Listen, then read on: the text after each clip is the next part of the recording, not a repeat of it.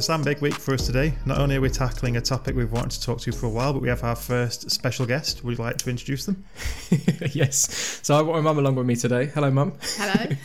and uh, yeah, today we're going to be talking about uh, IBS and IBD, which is something that we talk about near enough every episode. Um, and obviously, how that relates to veganism and the gut microbiome. Again, something we talk about in every episode. So, yeah. Yeah, it's.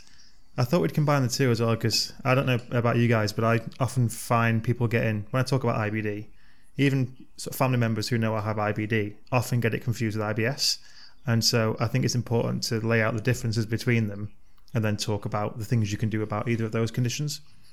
I'd also like to jump in and say I was given an IBS diagnosis for a year before I was diagnosed Yeah. with Crohn's disease, and that's actually really, really common.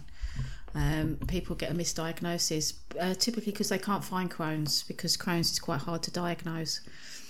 Yeah, that's quite a familiar story because before, well, years before I was diagnosed with colitis, uh, I was diagnosed with IBD, and then for years just went on with what I suspect was probably very, very, very mild colitis until it all came to a head, uh, and then I realised it was a lot more than than IBS. So did my doctor at that time. Yeah, So yeah, yeah, I think this is the thing when you've got quite similar symptoms on the outside. Uh, you know, even you can have pain, you can have uh, discomfort in the gut. They're, they're both sometimes symptoms of both uh, both diseases. Um, but it's only when you sort of have a look on the inside and see physical damage, which is caused more often by the IBD, um, you know, with a colonoscopy or endoscopy, that you sort of see the difference between the two. Interestingly, I um, I came out in eryth- erythema nodosum, and for anyone that doesn't know what that is, um, they look like ulcers up up your generally up your shins and on the on the inside of your Oh, wow. forearms. And I was still kind of in the early stages of. Uh, I I wasn't quite diagnosed with Crohn's, but when they appeared, my uh, gastroenterologist straight away said, "You've got Crohn's." Um, Okay. No idea why it happens, but mine were really bad. I was actually in a wheelchair and couldn't walk because of the pain Wow. um, down my shin bone.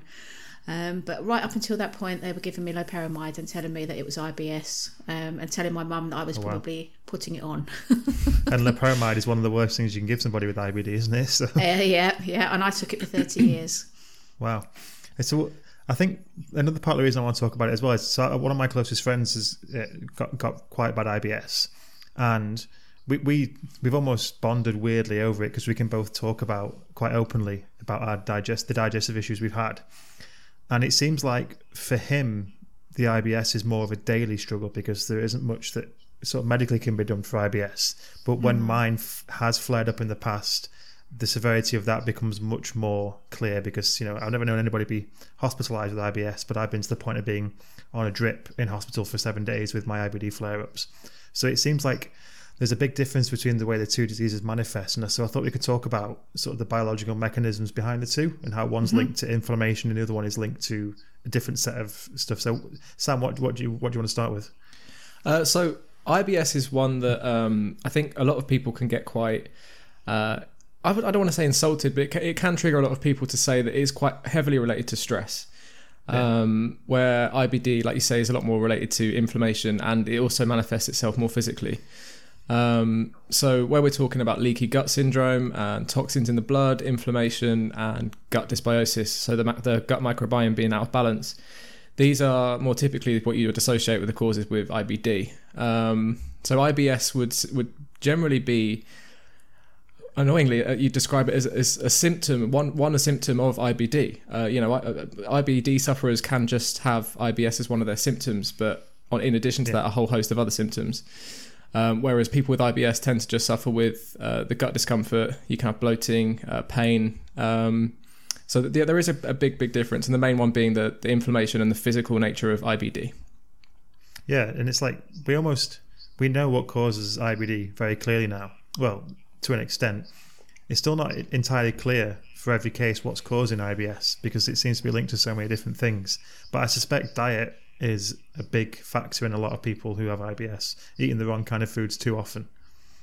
I mean, even if we talk about that relationship with stress, we could still be talking about a gut micro, you know, gut, gut microbiome issue. Uh, perhaps, like we spoke about last week with the gut-brain axis, there's something causing that stress that is still related to diet. Um, but yeah, there's there's very different uh, causes. Uh, Perhaps, like you're saying, a bit more of a foggy, uh, you know, misunderstanding with the definitions of the causes of IBS. Whereas IBD, they're starting to look into a bit more. Um, it's things like leaky gut syndrome and, and these sorts of things that are kind of showing themselves as quite promising uh, causes of IBD. I think the gut and the brain are so closely linked, and I think we've all had that feeling when you've got an exam coming up or something happening. Uh, you, you, you literally your, your gut is you know people can get chronic diarrhea before an exam or a test or, or, Yeah. or anything big, and I think I think we underestimate um, the, the the connection between the gut and the brain too often. I would also say that my Crohn's will flare if I'm stressed. Um, I Yeah. can't I cannot deny that, that stress plays a massive part in, in, in that and my arthritis. I've got arthritis with my Crohn's and it all will all flare up if I allow myself to become stressed. Yeah, it's interesting, and there's that you see a lot of different dietary approaches to, to IBS. One of the ones that seems to be really uh, common is low FODMAP and avoiding certain types of fibers and stuff. But I wonder if that can be potentially damaging as well. So one of my one of the things my friend says is he'd love to eat more vegetables, but his, his stomach can't digest them. And I said, well, it's maybe because the, the the kind of vegetables you've avoided for so long, you now don't have the bacteria to digest them, and so it's going to take time to build up that bacteria. But I, find it really hard to, to sort of advise him because, you know, as, as you know, Sam, nutrition is an interest, but not my sort of career specialism. So I just wonder if you've come across much that a person with IBS can do diet wise, other than maybe cutting out alcohol to try and help. I think I think what you what you've touched on there is kind of the problem. They're, they're prescribing this low FODMAP, um, low residue diet, uh, which excludes plants. You know, it really does hugely exclude plants from the diet. Um, you know, we're talking about bland, mushy foods. So I think you've kind of touched on the point there with the, the microbiome being in a really bad state to digest these foods when you then start adding them. Uh, so if you if you've not eaten fiber your whole life and then you start trying to add it in, you're going to start finding that you're going to get discomfort. You might find your symptoms get worse. Uh, and this is kind of where we spoke about that gradual approach. So starting small and building up over time uh, is always going to be the best approach. Because you know when someone's mid flare with Crohn's disease, if they go ahead and eat like we do with a nice high fiber diet, high fiber diet, sorry, that's not going to do them any good. You know it could be really dangerous. Um, and I, I would say that could be exactly the same for IBS, but for completely different reasons.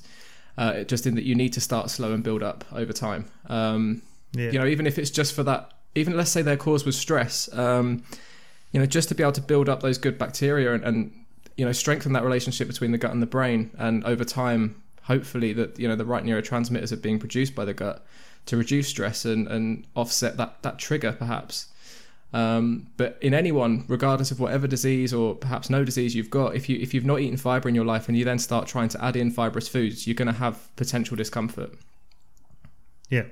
I think one of the things that he found surprising, because obviously we talked a lot about our, our digestive issues, is when we when we do something together and he sees what what I'm eating. So there's like you know the amount of beans, the amount of vegetables and stuff, and he was saying how how do you eat that without having any problems? And you sort of explained that I'm not having any problems because I've started eating this again and I've got my gut used to having lots of fiber. But it did take a long time, especially after I got out of hospital and I had to rebuild the the microbiome up from essentially being decimated by that really bad flare.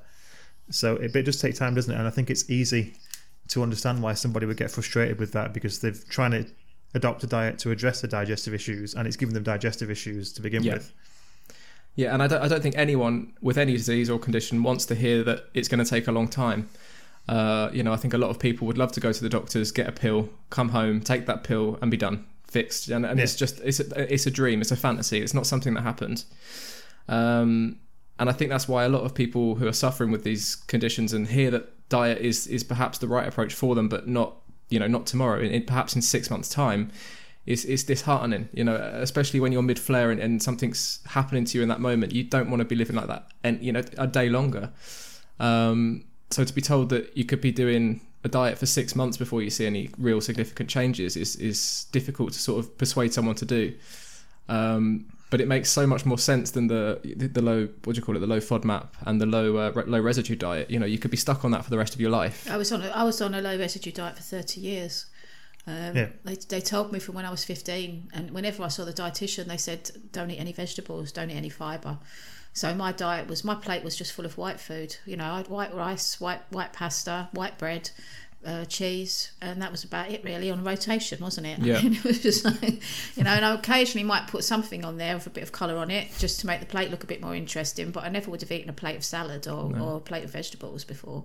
I would have ended up in hospital anyway, and every time I tried, I ended up in hospital with a blockage. So, um, when they told me not to eat a, a low res, uh, when, they told me to follow a low res diet, it made sense to me because every time I tried to sort of step away, I was actually seriously ill. I think this is perhaps where we're still treating symptoms, not causes. Uh, so when they're prescribing this diet to offset the symptoms of IBD, you know, it makes sense if you if you're going to have an active flare up and you're going to be blocked every time you eat high fiber, then to avoid fiber, it makes complete sense. You're going to then avoid those symptoms. But avoiding the symptoms or perhaps curing those symptoms is not treating the cause uh, in the first place at all. It doesn't address any cause uh, whatsoever.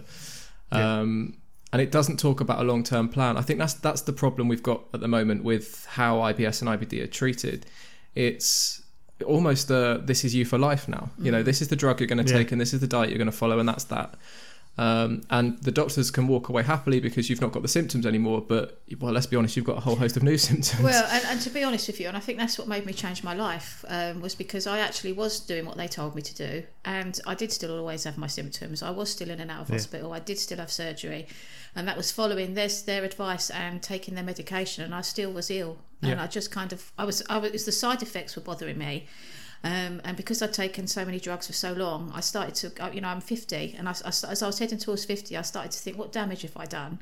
And what quality of life have I got? You know, there's got to be something else. There's got to be a different way, and you know, that's that's why kind of I did what I did a few years ago. Yours in particular, I think this might be where it's important for us to sort of touch on what I mean by that physical manifestation of IBD as the diff- the sort of key difference between the two.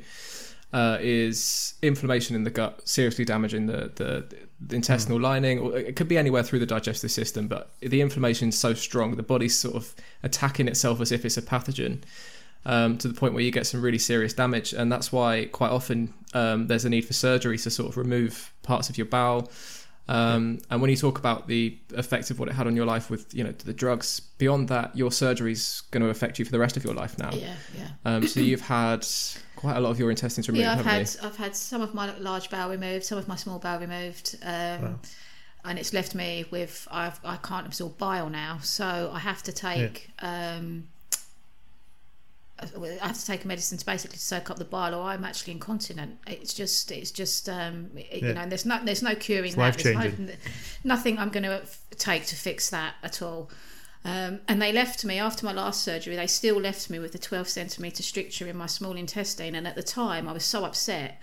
Um, but now I'm really grateful because if they'd have made two incisions, um, you know, I hate to think what mess I'd be in now. Um, but you know, I've, I've I had a couple of surgeries done, and uh, looking back, I wished wished I hadn't. You know, I really really wished I'd have. Uh, if I'd have known then what I know now, um, things would have been very very different for me. And I think it's uh, that's why I like t- talking to people because if I could just make some one person sort of Yeah. stop and look at their li- their lifestyle and their diet and perhaps avoid surgery, um, then then it's worth it. You've also got the problems with your B12 absorption as yeah, well. Yeah, I can't absorb B12 um, because Okay. of the, the, the bowel, so I have to have injections for the rest of my life. Yeah. And that is a battle because the doctors don't recognise that, um, you know, some people need more more frequent injections than others. And my hospital did, and they were quite happy for me to have more frequent injections. But my GP surgery and most GP surgeries won't give it more than every three months. And by the time it got to three months, I was on my knees. Um, you know, Yeah, you, you yeah. could vis- you could visibly see that I needed my injection. Um, and I inject myself now. I actually I, I buy my B12 and inject myself once a week because that's what I need. Um, Yeah. And I think that's that's and it's such a cheap uh, cheap product. You know, it, it makes no sense to me that they won't won't give that to people a bit more freely. But um, you know, it's something think- to consider. I think that that gig that quite a powerful story to give us a way of breaking down how we should talk about this. Then, so I think there's there's three ways we can talk about what we've learned collectively about diet and IBD, and I think the first is how it can prevent you from being in a situation like like the three of us have been in, being diagnosed with IBD. I think the second is diet as a primary treatment. I think we should talk about the the clinic in Japan who use that as a primary source of care. And then third, which I think is a sort of a mantra that Alan Desmond talks about a lot, which is the combination of diet and evidence-based medicine to get the best outcome. I think that, what was quite a stark example to me was a close friend of mine. His brother's got colitis, and he had it a few years before I was diagnosed. And when I was diagnosed, he was very sort of negative. Not basically said, prepare yourself. This is going to be a really bad ride. And he's had his recently had his colon removed and now has a stoma. But his diet is and still, you know, was and still is cheese, meat, and the one thing he never did was explore diet because his doctor told him it had no impact. Which is the same thing my first gastroenterologist told me: diet has nothing to do with this. And when I was really excited to tell him that I'd adopted this new diet and was doing really well, he just discarded it straight away. So I think we should start with the with the prevention angle first, which is you know how you can lower your risk of getting something like IBD. And Sam, there's a there's a message which is quite commonly relayed on this podcast: the best things you should eat to, to avoid something like that. I was going to say, shall I say it, or do you want to just take the one from the last episode and just snip it in here? yeah. So this again, it, it's always going to be the same sort of rhetoric. We want a broad, balanced diet, and not balanced as in a balance between good foods and bad foods. You know, when you eat a donut and think, "Oh, it's part of a balanced diet," that's not what that means. A balanced diet means sourcing your nutrients from a, a broad range of, of different food groups and different food types. Um, and gradually increasing fiber over time. I've already said that today, but yeah, lots of lots of fiber. Um, I, almost want to say stop focusing on what they're telling you to focus on. Stop trying to read sugar labels and uh, calorie content and protein and focusing on these things. Focus on sourcing your ingredients, uh, you know, your, your, food, sorry, from prim- primarily, if not exclusively, whole foods, um, unprocessed, uh, with no refined sugars, no refined oils if you can help it. Um, and yeah, just just fiber fiber's your friend. And this is now we're talking preventative. You know, before you've been diagnosed with anything, you're in a great position to be eating fiber. You know, you've got no no underlying issues that, you know of at least. Um, this is a great opportunity for you to to get your gut used to fiber and, and increase that over time. Uh, so hopefully you don't end up in a position, um, you know, like like what we've ended up in basically. Um, yeah, you're, you're you're in a good position. Get get that fiber in early, I'd say. Should we help people visualize what that could look like? I mean, why don't we go around the three of us and we can pick a meal each. So, Sam, if you go with breakfast, yep. and then if your mother goes with lunch, you know, talk about what you've had today, and then yep. I'll go with dinner, and that's three meals that give you an idea of the kind of foods that you could eat. So, what have you had for breakfast? So for breakfast today, that's actually funny. You, you made my breakfast today, didn't I? I did make your You should probably tell me. so I know that I've had uh, pinhead oats and oat groats. So if you don't know what that means, that's basically the unprocessed, unrolled oats, the nice whole tough oats. So they're much higher in fiber, uh, much more resistant, so good for your gut bacteria. I've had cocoa powder, which is good for iron levels. Um, you use lemon powder now, don't you? Yeah. So we dehydrate lemons. So when, whenever I use lemon juice, uh, just set aside the um, what do you call it? The, The the kind of rind. rind of the lemon. Dehydrate it and grind it up into a powder because the vitamin C content in that is is really really high, and we just whenever we can just put a scoop of that in our food. Um, flax seeds for omega content. Uh, yeah, that's a, that's a great breakfast. And there's loads in there. Berries for antioxidants. Uh, yeah, so kind of a. I, I blend mine, but you have yours as like I a have mine, yeah. porridge, like overnight Yeah. oats. Um, but I think oats are a great start to the day. Yeah, definitely. Uh, so for lunch, um, I had kale, uh, beetroot, Ooh, carrot. Um, there was pumpkin seeds, sunflower seeds, uh, some spring onions, some celery. I think there's some walnuts. Um, and with that, we had um, some tofu, which we used. We actually cooked in the dehydrator, and that was covered in spices. Yep. And on that, we added a tahini sauce, which is basically tahini and miso paste. Um, we Yeah. kind of make a nice sauce and put that on top, and that was that was my lunch Are we going to say what we call that and sauce? it takes you know, we call it sexy sauce because it really is sexy and, and and it takes me about an hour to chew it i will say that that's something that that's taken me a lot of getting used to because a i'm terrified of fiber and i'm still frightened of fiber despite being i, I, I only eat fiber now for the last five and a half years i i sit and i chew and it's actually quite pleasurable um, but I probably take three times as long as everyone else in the house to Yeah. eat my food because I make sure I chew it properly. and she reminds me of that every Yeah. time. I will add.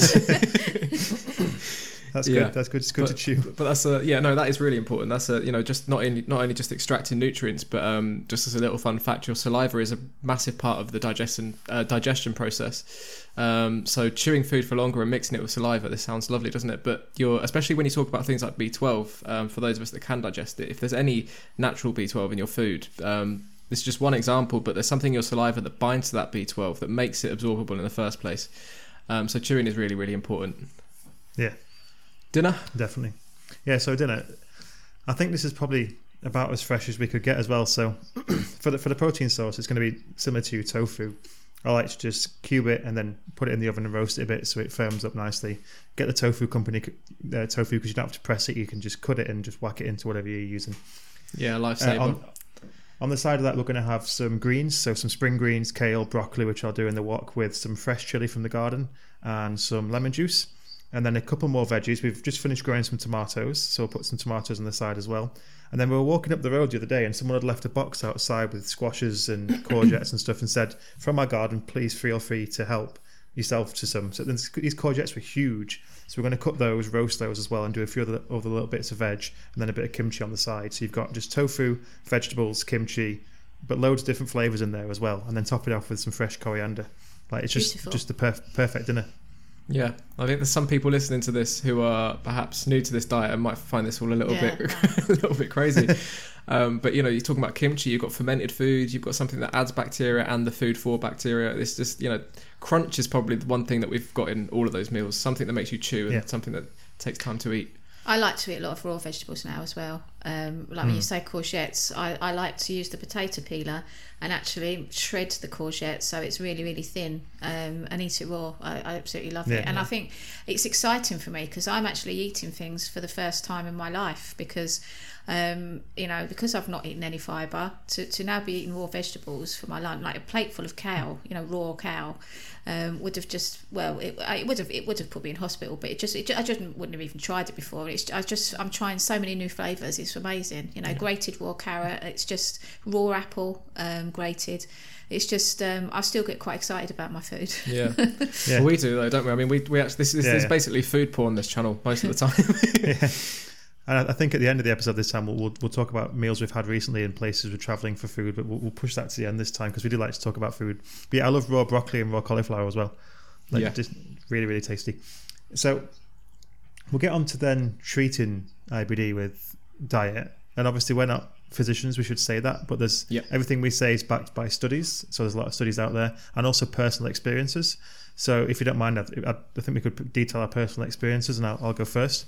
So I was diagnosed in 2021 with colitis after coming back from a trip to America and having really bad digestive issues. So blood in my stool, going many times a day, losing weight, and I was diagnosed in 2021. And they put me on a a, simple anti-inflammatory called mesalazine and sent me off to take that. And at the same time, my partner was reading Michael Greger's book, um, all about diet, so how not to die. And there's nothing in there about IBD, but she'd read about the power of a plant-based diet for managing health. So she said, "Well, why don't we do this vegan diet as well?" So we did, and I was doing really well. And then my gastroenterologist called me, and I told him. He said, "Oh, don't worry about that. It's the medicine that's doing the job." So I listened to him, ditched the diet, and then had a flare, and then got put onto steroids. And after I came off steroids, I got put onto adalimumab, so a biologic drug, and started taking that. Things got better again, and so I got complacent again and went slid back into junk food and ended up in hospital on a steroid drip. And so since coming out of hospital, I've taken my diet really seriously and stuck to whole food plant based probably 90 95% of the time. And finally have a gastroenterologist who actually believes that diet is important.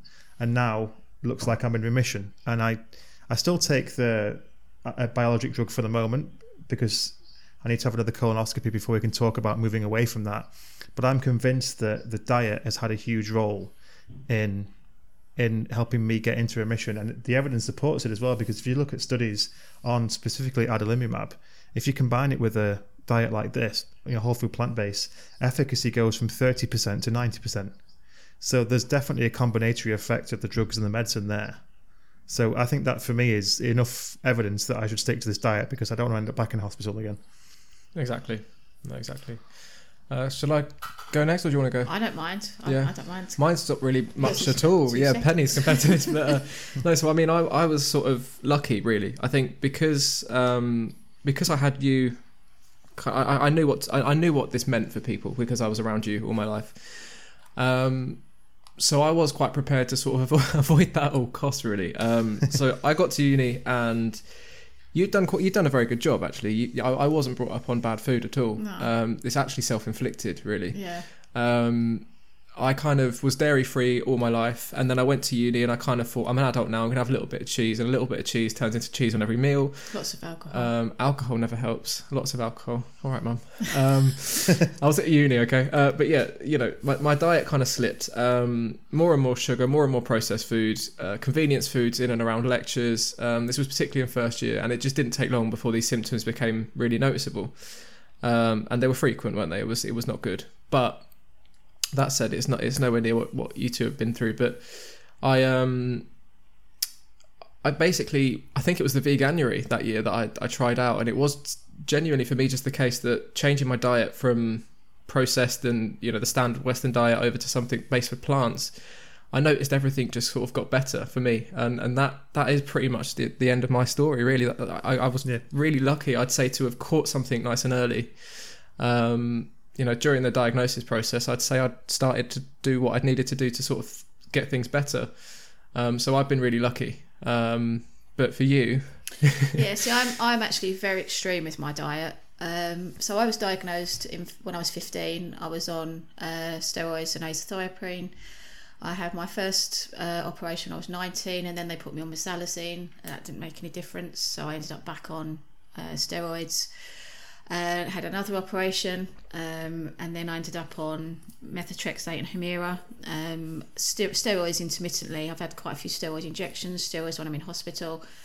Um, and I was also, I will add, I was also on antidepressants. I was also on two blood pressure tablets. I was on anti sickness drugs, anti diarrhea drugs. I was on sleeping tablets. I was on opiate painkillers. Um, I was in and out of hospital quite a lot. Um, and I just, I just literally, it's six years ago this December, on the 23rd of December, I literally just said, I'm not taking any of those drugs anymore. Um, I just had had enough of feeling ill. And um, Yeah.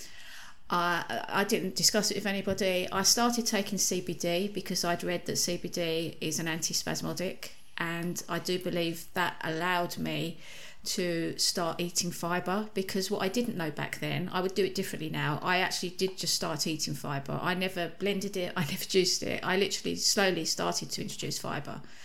Um, but I would say I went another year of, of greatly improved symptoms, and we got to we got to lockdown, and I stopped eating out during lockdown. Yeah. And I'd had an abscess that I that has been open for many years. They'd, they've they've operated on it. They've given me antibiotics for it, and it, it was just there always.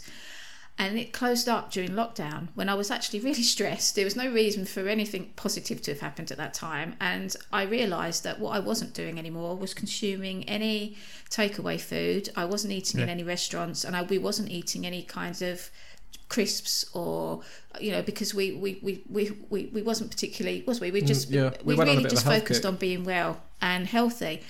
And so I am at the extreme end whereas I, I won't touch now any alcohol. I won't eat any sugar. At home we I wouldn't eat I wouldn't eat bread. I just don't eat anything that comes out of a packet. Um, Yeah. I and I haven't had a flare now for five and a half years. I've I've just been that's off of all medication um, and you know it's prob- it's extreme for a lot of people perhaps but I love my diet and I love being well. And I go to the gym now and I'm working out Yeah. with girls in their 20s uh, who can't keep up with me and I've got muscle and uh, you know I've also lost five and a half stone because on their medication I was extremely overweight. Um, and you know I'm kind of full of energy and ready to go at the moment and you know um, yeah I'm laughing um, because I just thought about that time we because we, we started going to the gym, didn't we? I just thought about the time we went to the gym and you started lifting that kettlebell, and I thought, gee, I've got I've got to start doing something Yeah. about this. You're stronger than me now. yeah um, you know and, and, and, I, and, and my doctor said to me at the beginning you'll end up back on the operating table and and then they said to me what are you doing tell us tell us tell us what you're doing you know because it's obviously working um you know and I, I've kind of I think medicine has its place. If I had a flare up, I would probably go to steroids because I've seen them Yeah. work. I know they work in a quick kind of acute kind of situation. I think they're brilliant. But I just don't think being on medication long term is the answer. I think we need to find out what's causing it. And just from my own personal Yeah. experience, I think the cleaner I keep my diet, I also think Um, I also work on my stress levels. I try and do things that I know reduce my stress levels every day, whether that's doing some yoga, spending some time outside. Um, I practice grounding. I do. I've just started doing uh, ice baths. You know, I'm constantly looking at ways to improve my health that don't involve me poisoning myself anymore because I just um, I've, my body's started to show this, the long term effects of steroids and other things, and I just, you Yeah. know, I just, just don't. For me, it's just not the way I want to be anymore. You know, I'm kind of, I feel in control of my health now. Um, There's, you know, there's two things there that actually said that I sort of really make sort of yeah I, I definitely agree with and sort of hit home is the first you said steroids for sort of short term use. I think I ended up in hospital because when that second flare started, I was I had been eating better. But over Christmas, I slid back. So I thought, okay, well, I'll just go back to the plant, whole food, plant based diet. I'll eat the foods that I know are good and be fine. There is a point at which the diet can't help you anymore because the inflammation has gone that out of control. You do need some short short term in, intervention. And I tried to manage it for a couple of weeks to the point where sort of oral steroids weren't going to do it anymore. I had to go in and get IV steroids. But then as soon as I got off them and got back out of hospital, I noticed that once the inflammation was back under control, my symptoms were still there because I was still healing. But it was when I started to bring the whole food plant stuff slowly back in that I started to improve. And that then showed me that actually the diet is almost like the thing that maintains you and keeps you healthy. And if you want to rebuild, that's what you have to focus on and not trying to find medicines. And the second thing he said to talk about self care is we've also started going back to the gym a lot more and joined a gym that's got a steam room and a sauna. And I found that doing a workout and then a cold shower and then a steam room sauna and a cold shower again, that seems to really get myself settled. And, and I think there's definitely something about temperature treatments and heat shock proteins and and make, making sure you incorporate some sort of ex- exercise followed by something like that that I think has a massive impact on your health as well. When um, sorry, No, uh, well, I was just going to say, I, I, I tend to, because my, I, I've also got animals that I'm managing, and I'm trying to get my horses back to where, because they're all sick, um, I'm trying to get them back to health by, by diet and lifestyle. And my dog, I looked at my dog and I thought, you know, I'm feeding them kibble. What's kibble? Whereas now they're raw fed, and I'm trying, I try really hard to think what would we be doing naturally, and we wouldn't be sat on our bums all day eating sugar, um, not you know not moving much. We would be out there searching for food. We'd be out in the sunshine. We'd be out in the fresh air. We'd be moving a lot more than we do now. And I think it's I think it's all of it. You know, I think it's what we're eating. And our, our lack of our lack of movement, and um, you know, I think it's. I just don't think it's good for our health the way that we live now. And I think we've got to try and go back to be a little bit more, a little bit more caveman. it's, it's interesting that you talk about um, the fact that we're eating more concentrated processed foods, something that would be fueled with so much more energy than you'd find in a plant, um, for much much less on the whole activity as a society. It's really strange. We're fueling ourselves so much more with with you know fast release sugars, with the sort of foods we'd need to go on, you know, massive massive expeditions to find food. And all we're doing is sitting on our bum. Another thing I'm, I'm quite um, fussy about as well is I try and only buy organic. Um, I, I've got a thing about uh, glyphosate on any of my food, and I just, I, I Yeah. just, you know, so and, and we started growing our own food two two years ago. That was the first year of lockdown as well, and I think just just sort of walking out and pulling something up from the ground that, that one of us has planted and one of us, you know, we've weeded, we've we've watered it. It's effort, and the difference in that to just ringing up Sainsbury's and they drop your your shopping on your door and then you're stuffing it in your face to actually spend time growing something, nurturing it and eating it. I think you enjoy the food. You know it's not been Yeah. sprayed with anything poison. Um, you know, and I just think I, I kind of respect food so much more now. I'm kind of grateful. You know, if, if we managed to, Sam came home yesterday or uh, with with some organic uh, sweet corn, and it's like, oh, this is brilliant. and you know, I just got so much respect for food now. And if we can find anything that's that's sort of organic and, and, and nutritious, it's just amazing. You know, that kind of um, makes me think of that argument you get from uh, you know the anti-vegan argument from meat eaters quite often is uh, you know but but meat's natural animals eat, eat meat naturally and you almost want to say they don't walk down to Sainsbury's put something in a basket No. check out or worse you know order online and get it delivered straight to their door you know we're talking about an animal that chases catches rips apart digests it raw um, compared to the, you know everything about the way we eat or you know, most people eat is so far from anything natural No. you know let alone what's natural for us And I think the thing that a lot of people don't realise is how addictive it is. Um, I hadn't realised till I stopped dairy how addictive dairy was. Um, and I, I was a proper dairy addict. Um, and you know, it's I I think we're all walking around addicted to dairy and to sugar and to processed foods, and it's making us sick. And I just think we know, you know, people need to kind of open their eyes a little bit to what they're consuming. Um, you know, it's uh, it's actually quite scary when you start to look. Yeah. Yeah, we're quite disconnected from the food we eat in society now. Yeah, Uh, you, you see, you see it when people you know are disgusted by videos of of like meat being prepared, and it's like, well, that's that's literally your, your food. You know, how do you think it got there? yeah, Yeah. Yeah, it was killed and it was sliced apart and that kind of thing. Yeah, that, that was I always find that interesting. Yeah. So I think- Uh, sorry, go for it. I'm going to say, I think what we should link into the show notes and just touch on briefly is there is actually a clinic in Japan where if you get diagnosed with IBD, the first thing they do is actually admit you into hospital. And then while you're in hospital, you're in hospital for X amount of weeks, and they teach you a whole food plant based diet as a first course of treatment. And their success rates for patients are really, really high, higher than a lot of clinics. And I think that's what Alan Desmond's trying to do with his clinic down in, in Devon, is trying to prescribe it as a first form of treatment. Because I often wonder if I'd have maybe got diagnosed earlier, or even at the point of diagnosis, been told to go onto that diet, would I have avoided the symptoms that I had, and would I have avoided the medication that I'm on now? Uh, I, I often think that. See, it's difficult because when I, I was 15, I spent a lot of time in McDonald's. There was a McDonald's next to my school. Um, it would have been a lot to ask me to be. I'd have, although I was different because I was ill, um, you're actually making yourself I'm different, and and it's like now, even now, if we're in, amongst, you know, if we're socialising, if you're in company, people look at me like I'm a freak when it comes to food because I don't eat most of what they eat, you know. And people say, oh, well, what shall I feed you if you're coming mad? And I say, if you've got a fruit dish or you've got a salad drawer in your fridge, I'm fine. You know, that's I, I'm quite, you know, I'm, Yeah. I'm actually really easy to to feed if you know. Um, but would I at 16, 15, if you'd have said to me, don't go in McDonald's anymore, I can't be honest and say that I would because I didn't know what was coming.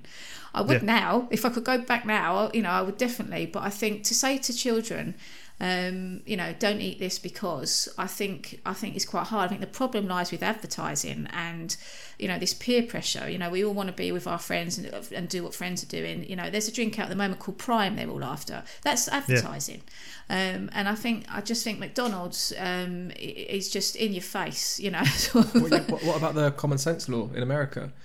Um, basically, it's been obviously more than documented now about what fast food does to your health. It's not a secret, you know. Um, and obviously, that therefore has meant that lots and lots of cases have been brought against these uh, fast food chains. Uh, who are ultimately advertising a product to people, pushing a product onto people. They they do Yeah. know they cannot deny no causes harm to people. Uh, and the law uh, over there, the conclusion was that it's common sense for people to not eat this way. Um, you know, it's actually called the common sense laws that basically mean if, if you're, you know, if, if you're gonna go ahead and eat fast food and processed food, is it's your call. You've made a decision. So the, the law even recognizes that when you make the decisions to eat these foods, you are going to be causing yourself some Yeah. harm. Um, Yeah. But that's as far as it goes with with any kind of I don't want to say justice, but it should be it is justice. Yeah. You know, it's harm. They've caused people harm yeah, uh, all in the name of uh, what's the word? Um, convenience. You know, Yeah. it's all convenience. Yeah. yeah.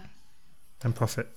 And aware of that, yeah, mainly that actually, but yeah, yeah, So we've talked a lot about IBD, and unless you think there's anything else to add, I think we've given a pretty strong use case that a whole food plant based diet is one of the best things you can do for your gut health.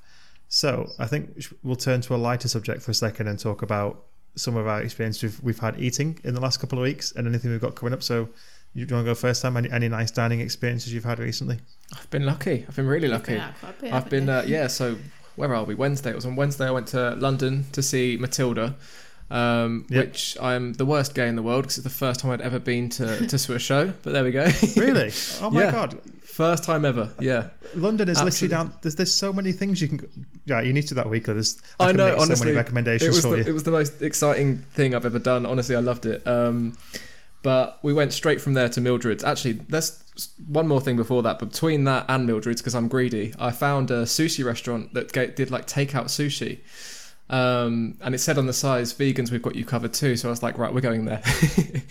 and they they had like massive sushi sheets rolled out, the nori sheets, um, with the rice ready, and it was like a you know like Subway when you choose your meat, you choose your salad, Yeah, you yeah. choose it was like you, you filled it up as you went along, and uh, I paid six pounds for the biggest roll of sushi I've ever seen in my life. And I was in London. I thought it was really, really well, like good value. Um, just raw, fresh ingredients. That was amazing. Um, so from there on our way to Mildred's, that really makes me sound greedy, doesn't it? but Mildred's was just amazing. I know you like Mildred's. Um, Yeah, always, always amazing. pr- pretty as cl- much as close as you get to a whole food plant based restaurant. Um, in fact, I think it is entirely whole food plant based. But we had this Yeah, yeah. gorgeous hummus with uh, chickpeas and, and basil uh, and some flatbreads. Then with that, we had uh, sweet potato curry um, with it was like a pineapple chutney, a mint dressing, and like a korma sauce that you sort of poured over the top. It was yeah, really really special. It, it looked Really good. It nice. was really good. Yeah, It's interesting. This is interesting. The first time Louise and I went to Mildred's was it must have been five years ago, and we enjoyed it, but we weren't blown away by it. But at the time, we, we hadn't gone full vegan, and I've, I've been back since when I was traveling, but I've not gone back with Louise. But I think we I, I loved it the last two times I went, and I think Louise would now because our tastes have changed since we've gone to that kind of food more. It, it's interesting how that happens. And, and any future trips for food? you've been to Huggers quite a bit, haven't you?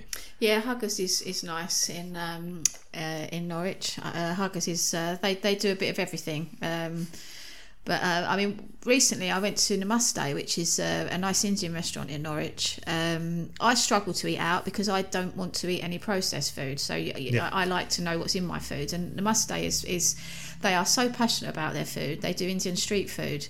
Um, and they did a, we had a mixed platter which had bhajis and pakoras and all different kinds of things and they wasn't soaked in oil like you would normally expect in an Indian and it's nice to be able to go out and eat out and not come home feeling feeling unwell you know it's uh, Yeah, yeah. they're if if you tell them if you've got a diet, dietary issue they are actually really good you know because they're sort of focused on health as well they're completely kind of plant based um, and it's just uh, it's just nice. And you're eating not your traditional curry and rice. It's it's proper street food, and you know they they they'll come and they'll tell you what's it. They do little um, masala what they Masala call puri, masala yeah. puri, which are like I don't know what they're like little puff balls that have got pomegranates and seeds in. Yeah, yeah. Delicious, Yeah, you know, they absolutely are, yeah, delicious. absolutely delicious. Um, Yeah, they have they have those at Mowgli, which um, which was uh, they've got a few Mowglis now, but that started in Liverpool when we were when we were living there, and yeah, they, they it's all that kind of stuff like Indian street food, and they have a vegan menu as well. So and Yeah. it's, it's all quite We've it's all quite coming to fresh. Bury. have we? Yeah, very excited for that. I mean, I do try. I mean, it's one thing I got quite upset when when Tony and Sam first said to me about going and eating out. I actually got quite upset because I've been so well. I was convinced that by eating out, I was going to become ill. Um, but I Yeah. I kind of restrict the amount of times I eat out, don't yeah. I? Yeah, I'm not so good and, at that. and I'm fine. But but I tried. I don't want to get into that habit where every time we go somewhere, we just nip in here for something to eat, or we just nip in there for something to eat, because I am convinced that that, that not doing that is is kind of been the last part of the puzzle that's keeping me well. We are finding more and more places are better to eat Yeah. at now, though. I mean, you If- talk Yeah. about places like Mowgli, um, Mildred's, uh, even even just to be able to pick up that sushi. Uh, the- I'd say on the whole, we're all becoming a little bit more mindful about what we're eating, which is Yeah. reflected in, in what restaurants are offering. You know, Wagamama's their their restaurant offers so many whole food options, um, Oh, yeah, and that's and a that's a major major chain. Yeah, Yeah. because I because I because I don't drink any alcohol. I obviously drinks are a problem because I don't drink most of the drinks they offer. I only will drink bottled water. So you know, I'll Yeah. drink um, kombucha if they've got that one night. Yep. Um, Yeah. But that that's when I'm a, an awkward pain in the bum to go out with because you know I am I, I want to know what I'm eating. I don't want to eat a sauce that's I'm, I'm sitting there thinking it's got sugar in it. I don't want it. You know, sort of. So I am a fusspot to eat out. I would admit. Yeah, but it's done Yeah. you well. But it but it but to me it's Yeah. it's you know it's worth it. You know I kind of I'm quite happy. Yeah. So where have you Nice. been? Not been out that many places. Uh, been to a couple of Italian places with family. So we went to one in, in Sheffield called Ponte's. They have a nice vegan menu. So we had a sort of uh, bean, asparagus, like sort of green vegetable risotto, which was vegan. that was that was really good. Uh, and then there's a Rudy's just open on the high street down from us, which is like Neapolitan pizza, but they do vegan options and vegan options that aren't covered in vegan cheese. So it's like a nice fresh tomato base with like sort of garlic and basil, and then loads of vegetables on top. So that that was really nice. But what I'm excited for is we're going away next week. So uh, I'm giving a keynote at a conference in Girona. So we're in Girona for three days, and that's going to be standard sort of catered for conference food. But then we're going on to Barcelona for a weekend, and the vegan food in Barcelona looks amazing because not only is it everywhere, but there's so much whole food stuff. Like there's a place I'm looking forward to called Roots and Rolls, which is just a vegan sushi place, which looks unreal. And then loads of places that make their own kombucha, and like it just looks like we're going to have loads of really good whole food options. So I'll update you on the next episode. Yeah. When we've Well, got back, and I'll send you lots way of ways to make me jealous. yeah, yeah. You're going to get loads of photos. So, Perfect. Well, I think we've covered but I think, yeah, absolutely, and and I think you'd be welcome back anytime as well. I think it added an extra dimension to the discussion. So, Sam, do you just want to summarise then what we've come up with from today's discussion? Uh, again, we'll go back to the pre-recorded message that I'm going to now stick on the end of every single uh, episode we do. Uh, that our whole food plant-based diet, a broad, uh, balanced range of whole foods, uh, is the best way to offset uh, inflammation generally. We've found that at least in our experiences. Um, and that IBD is something that when you're mid-flare, you might want to think about some short-term s- steroidal Steroids, relief I would say, yeah. but on the whole, that the the drug pathway that, that the majority of people are pushed down, the low residue diets, they, they, they unfortunately for the majority of people, they don't work as well as they're prescribed to. And so a whole food fibrous approach is, is definitely the best for the majority of people and avoiding processed, you know, trying to think about what you'd eat naturally. Um, and also to try and enjoy food. I mean, it shouldn't be a, a, a challenge, should And it? also, if you're in a flare, um, blend your food. There's no, you know, just to get your nutrients in, blend it or juice it to begin with, just while you're in that critical stage. If you're in that position where you perhaps don't want to go to hospital, you're not there yet, but you're having a bad time, or, or do some fasting. Fasting is another way, you know, give your bowel a rest and then come back and just have some juice. You know, I Yeah. think that's, uh, Yeah, obviously, the, the straightforward explanation of that is if you if you want to get fiber in and you are struggling to get things passing through, uh, break it down as much as you can with a blender, um, and you can then get all the nutrients from plants in that you would get. And it is again that's step by step. You started with CBD that offsets some inflammation. You could then eat a bit more fiber, which offsets some more inflammation. You can then eat a bit more fiber. You know, one step at a time. Um, and if if you are listening out there and you're struggling, then just know that you can and you can and will be okay one day if you if you I'd actually say if you want to be. That's what I'd say. I've had a lot of people come my way um, to talk to me about their uh, Crohn's or IBD who have I think because they've not been through what you've been through, not had enough respect for life. I know this sounds a bit deep, but I think when you talk about a six month battle with your immune system, when you slowly try and introduce whole foods, you need to have that desire to be healthy. You need to have that desire to be well. Um, that's probably the most important ingredient. You know, it's, it's a, a desire to actually want to be here, to look after yourself and, and heal. And if, if if you've not and got take that, baby steps. yeah, I'm still five and a half years on, seeing improvements in my health. Um, you know, it's it's it, I'm still you know I'm still healing. I think um, you know it's it's if, if you've been ill for a long time, it takes a long while to recover. definitely. So if you want to get in touch with either of us, um, that's hello at two vegan scientists. Uh, obviously, follow us on the Instagram at two vegan scientists, and our website's twoveganscientists.com. Like I've said two vegan scientists so many times. uh, but recipes, if you're looking for any recipes to get started, uh, go plantbased.me uh, forward slash recipes. It's a good place to start. Uh, I'm also working on a new version of the website, uh, yet again for two vegan scientists. Uh, so I'm going to try and get some of the recipes put on there for you all. Um, but you know, like if genuinely any meal you've got, blend it. Try something. You know, if you're struggling, just just try one step at a time. Yeah. And I think that's it for today. So we hope you Yeah. enjoyed this episode. Make sure you subscribe on your favourite podcast app, leave a rating, leave a comment if you can. But until next time, take care of yourselves and we'll speak to you very soon. Bye. Bye.